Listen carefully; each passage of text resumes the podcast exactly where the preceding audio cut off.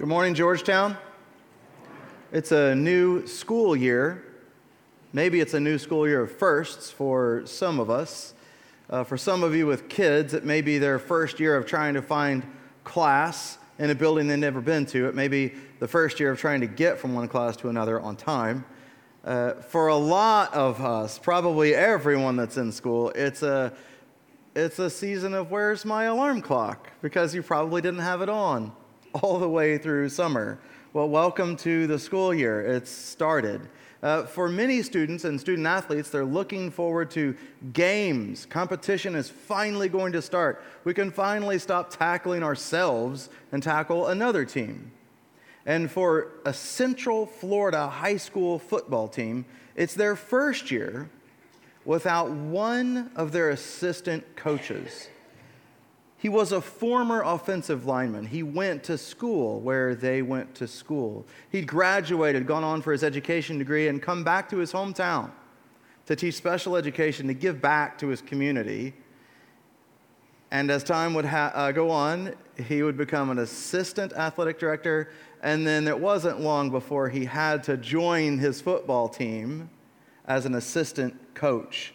With his high school sweetheart in the stands with their friends, cheering on their hometown football team, it was like they were living a dream under the Friday night lights, engaged, assistant coach at your hometown school.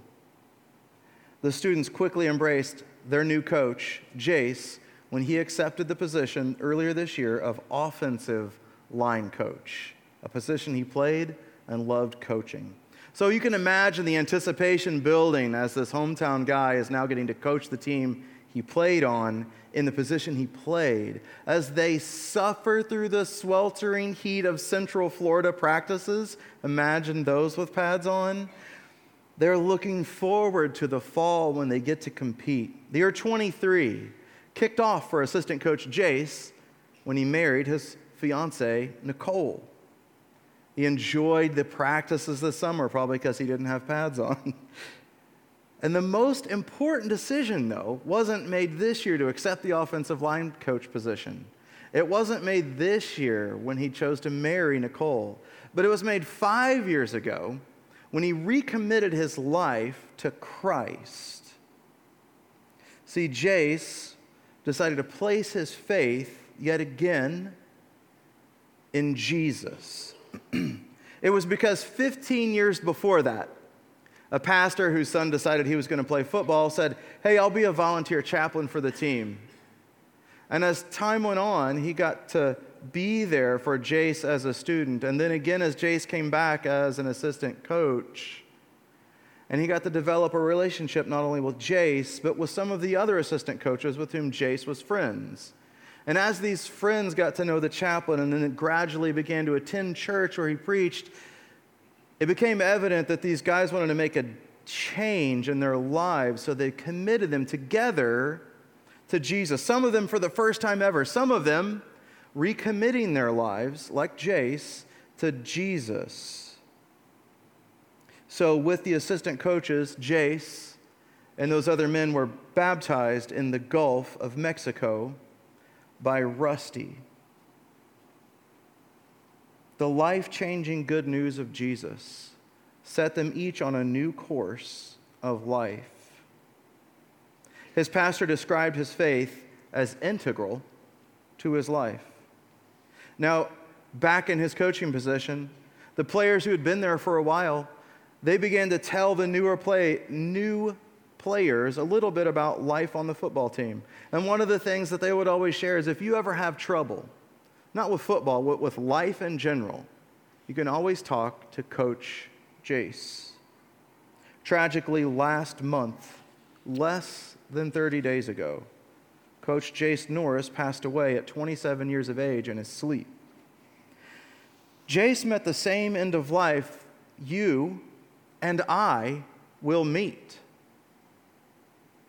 Jace passed from this life to the next through death.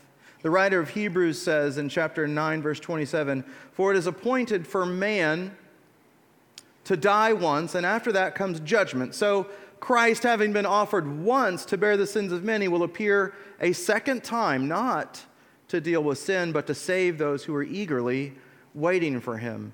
Now, when we talk about death, we all have different mindsets, and they all may be formed by different or recent experiences with death. So, we're going to talk a little bit about death today. In the light of Coach Jace Norris' death, we could probably all identify with two sort of predominant feelings as we talk about death. Consider your mindset. The first thing that comes to your mind when I say death. One of them is probably sadness. We will miss that person. We'll miss the, the way that they made us feel when they walked into the room, or we'll miss the warmth that we felt for them, them as we spoke in conversation. Uh, another thing that most of us would probably feel surrounding the idea of death is regret. I regret that I didn't say something to them. I regret that I didn't answer the phone when they called. I regret that I didn't take that trip I always wanted to take with them. Sadness and regret are probably two of the predominant feelings we have when I say death. It seems like our mindset is predominantly negative. What do we think about when a family member passes away? What if it's a friend? Whoever it is that you're close to, it's a family member or it's a friend. And maybe you get to sit with them for some of the last days of their life on earth. Are there are there memories as they begin to remember their life, knowing their death is approaching? Are there memories that they begin to share that are good? Are there memories that are bad? Are there memories that are happy or memories that are sad? Or is there any way in which you can characterize, as you reflect whether you've done this yourself or not, you can reflect, are they sharing memories that are in one way or another? glad that they've served Jesus with their life, or regretting that they didn't get to serve him in a way in which they wish that they could have served him. I wonder if, as we think about death, we think about the way our conversation, our memories, or even the way we remember our life, if there's any impression of Jesus and his life on those memories.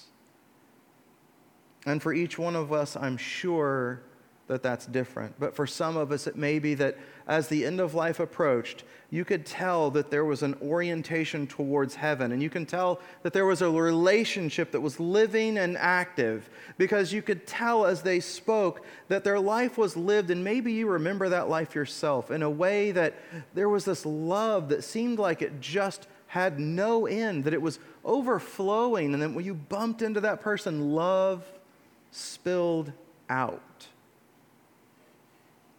Solomon was conceived in death. So, this whole message this morning has a backdrop of death, and it's no different now that we read some of Solomon's writing.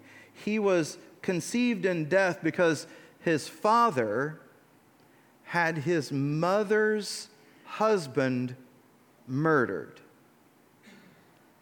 So, this is the man that writes this. He was considered at the time of his life to be the wisest man that ever lived. He writes, It's better to go to the house of mourning than to go to the house of feasting. So, what could he possibly mean by that? Imagine the richest man that ever lived, at the time considered the wisest man. Imagine the man who has more resources than any man on earth. Solomon had some time on his hands, and he chose to reflect on life, which had a necessary end that he has seen more times than man can count death. Solomon knew life was measurement. Solomon knew that there was a specific and certain end to life, and it caused him to reflect. His wise advice was to acknowledge that end and to live purposefully towards it. The psalmist says it this way so teach us to number our days that we may get a heart of wisdom. So teach us to number our days that we may get a heart of wisdom. Are you wise toward death? In living the life we're given, are you wise toward the fact that there is a certain end? And thereby living each day in a manner consistent with the fact that you are going to die and that you've proclaimed a specific Savior named Jesus, not only as your Savior, but also as your Lord, your boss, your leader. Are you wise toward death? At different times in our lives, we may think that we're facing death. And to clarify, I don't mean that tomorrow morning you're thinking, oh my gosh, I have to actually get in that traffic again to get across the bridge. I am going to die. I don't mean like, oh my gosh, I'm suffering so much I'm going to die, or I want to die. Man, I'm sure that's some intense suffering. I got to sit in an extra hour of traffic the one time I crossed it this week, and I agree it was miserable. But I mean certain death. Have you faced certain death? And when you did, were you immediately then now realizing death is certain and I must number my days, even my moments? I have a very slim experience with death a couple of times. And I will say that both times I was never ambiguous about whether I was on the road to death. Because when you're on the road to death, when it is like right on the other side of the next moment, you begin to have a conversation with your Creator that probably sounds something like, uh, for me the first time, um, God, please watch over and care for my family. I'm definitely coming to see you. And then the next time, uh, before I hit the pavement, God saved me. And then as I rolled down the pavement, God saved me, and God saved me. But you're never really unclear when you're on the road to death that you are definitely going to die. You know for sure. And so some of you have faced that in your own lives.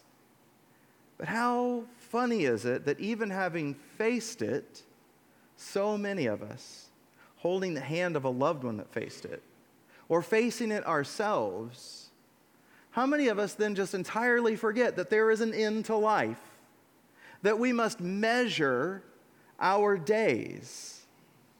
How easy is it to forget that, in spite of the fact we know life is going to end, it is, it is certain, yet we act like it's never coming. How many of us could leave here today, have a heart attack, an aneurysm, a stroke tonight, and be no more? You go to sleep and you wake up with Jesus. How many of us could pull out of here, drive safely home, but tomorrow morning get hit by a drunk driver, and then we're with Jesus?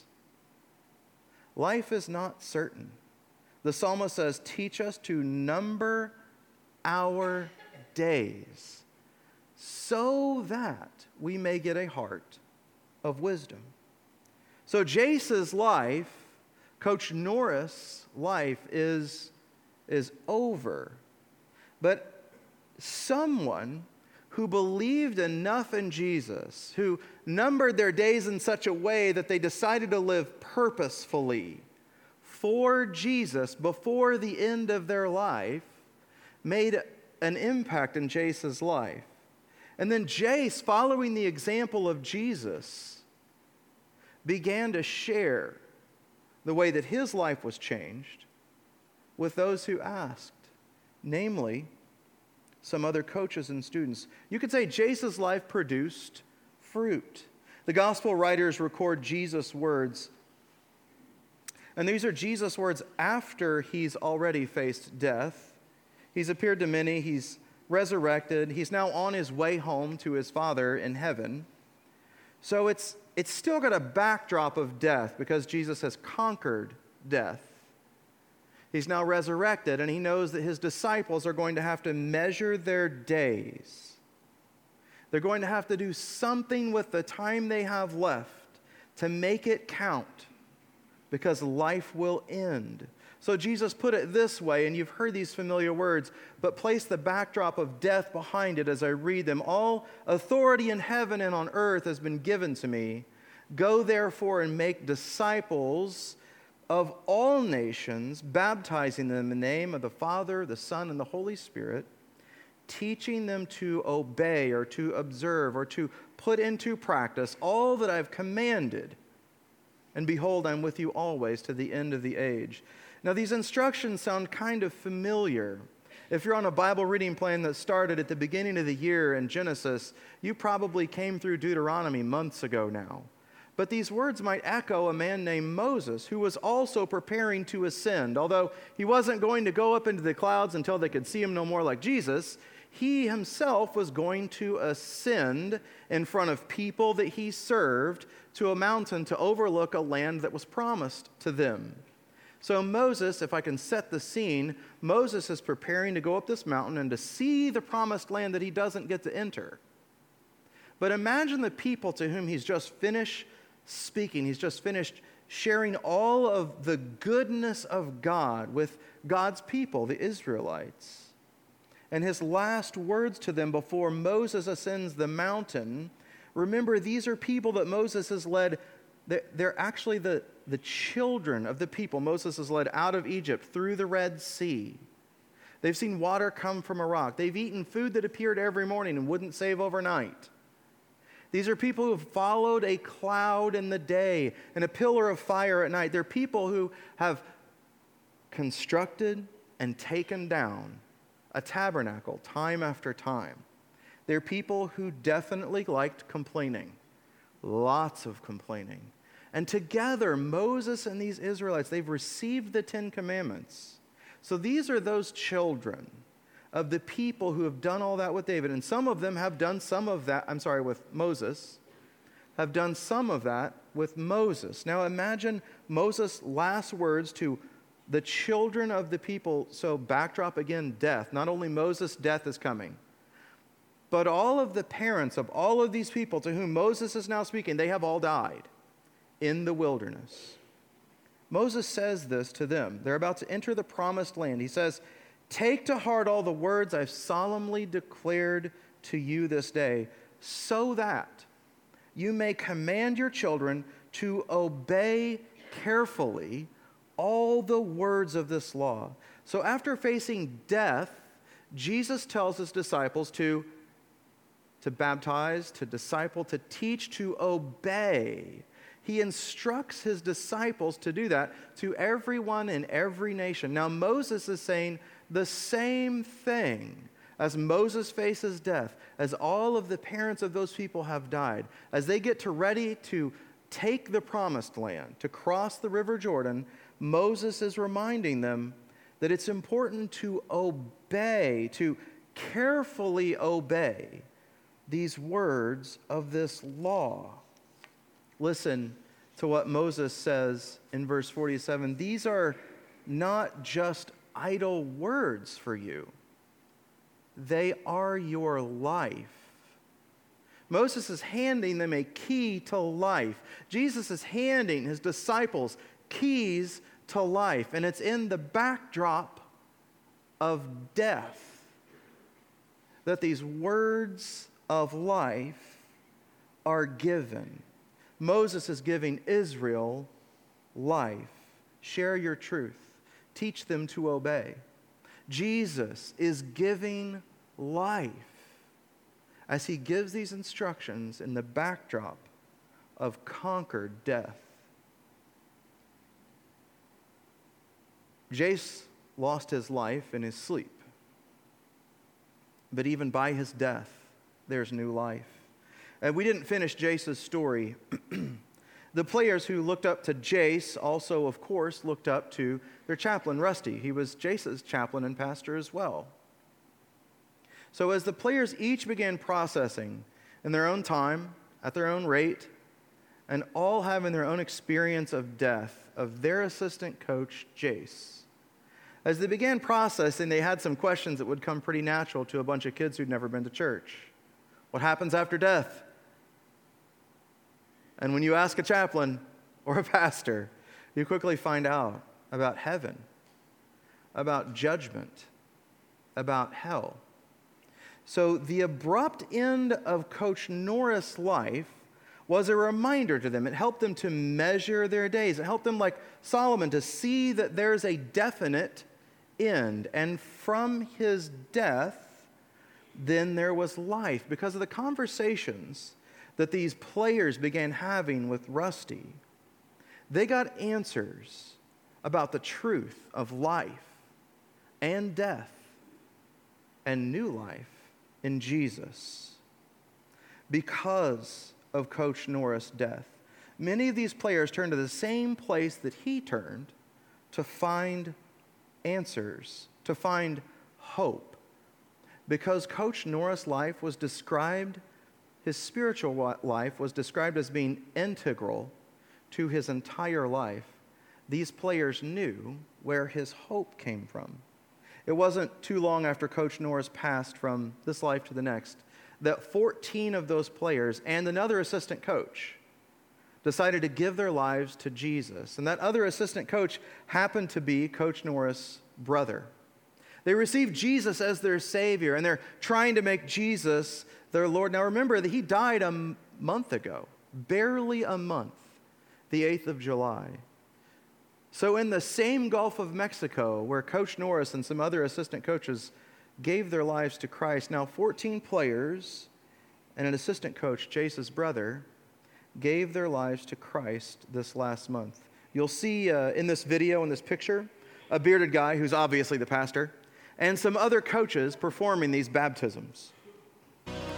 Enemy thought he had me, but Jesus said, You are mine. Oh, the enemy thought he had me, but Jesus said, You are mine. The enemy thought he had me, but Jesus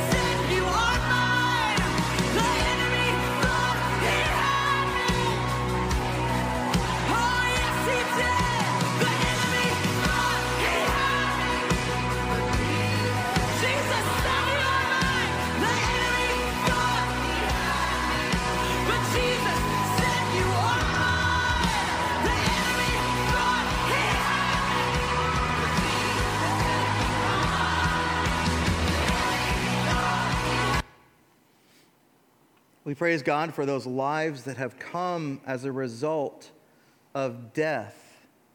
Our mindset about death has to change.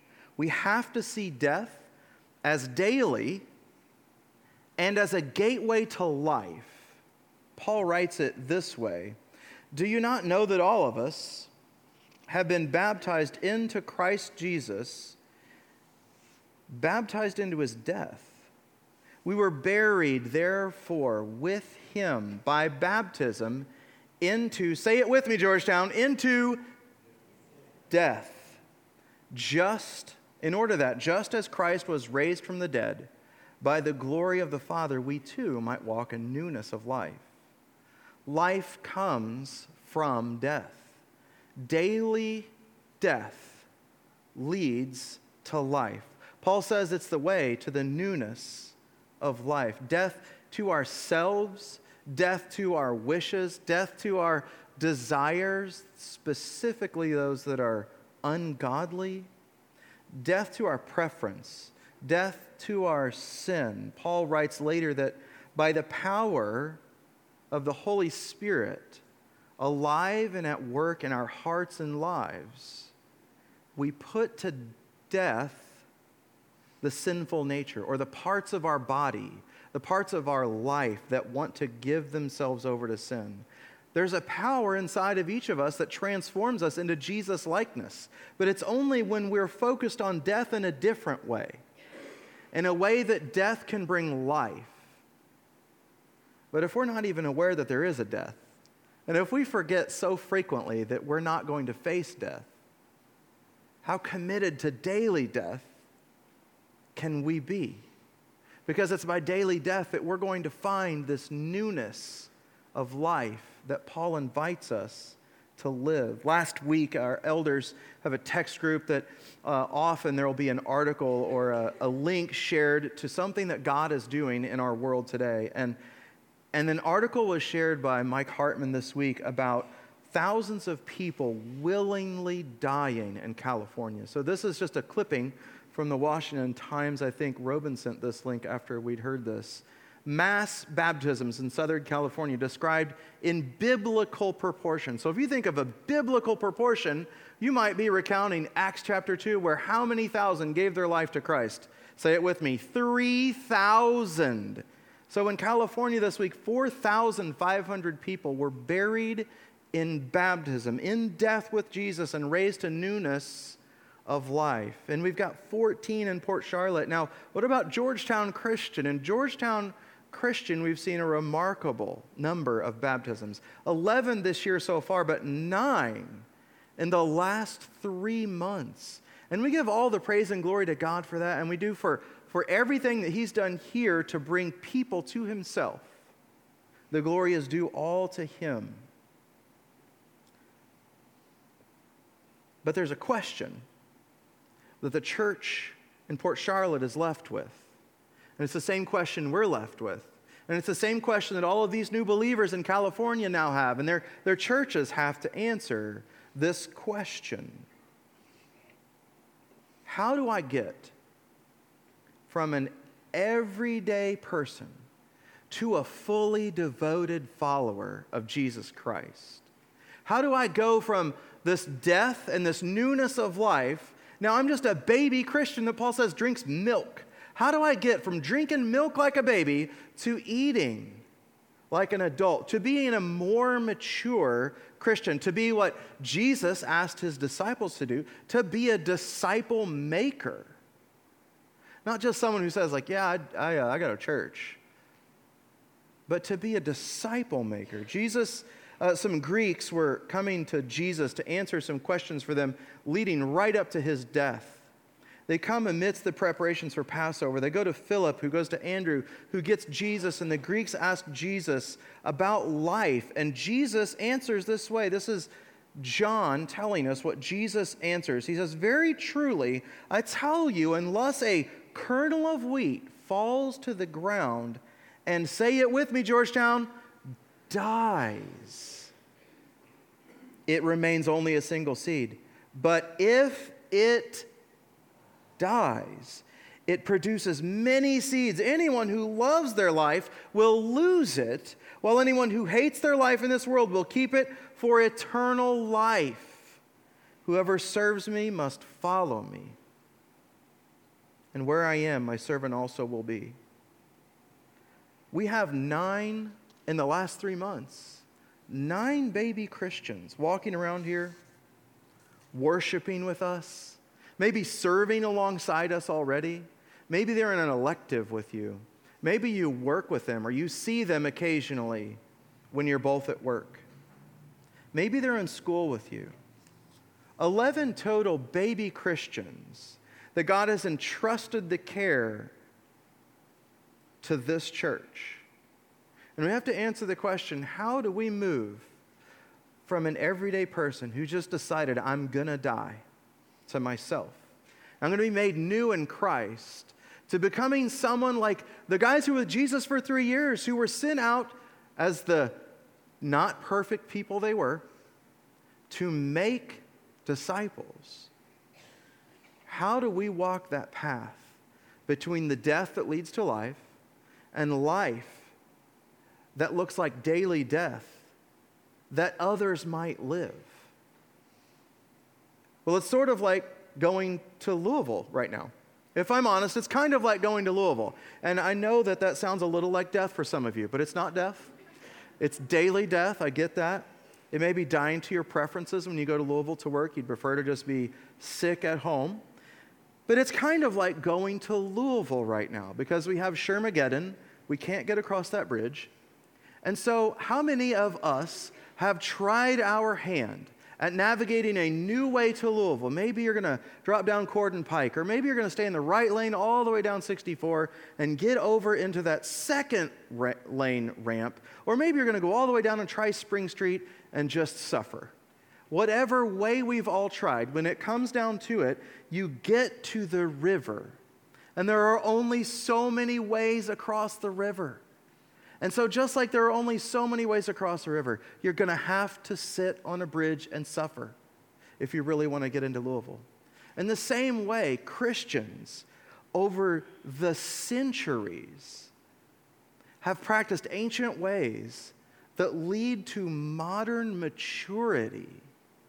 They've practiced ancient habits that take a person who just decided, I'm going to make Jesus my Lord and, and, and I'm going to make him my Savior, but I'm going to do it in a way such that at the end of my life, I can reflect and say, I'm so glad I lived a life that was for Jesus because my life looks a little like maybe, maybe Coach Jace's life. And then when my life ends, there might be multiple seeds that produce fruit that is a harvest of glory for a Savior that I also call Lord. So I hope that you join us in the next couple of weeks as we discover how ancient Christians have pursued maturity in Christ. And we try to pick apart which piece was cultural. And we try to lift from their time and say which piece and how can this still be practiced in a 21st century world? Because God has entrusted us, both new believers and many longtime believers, and together we're going to journey through what it's looked like to follow the way, the way of the cross. Would you pray with me this morning?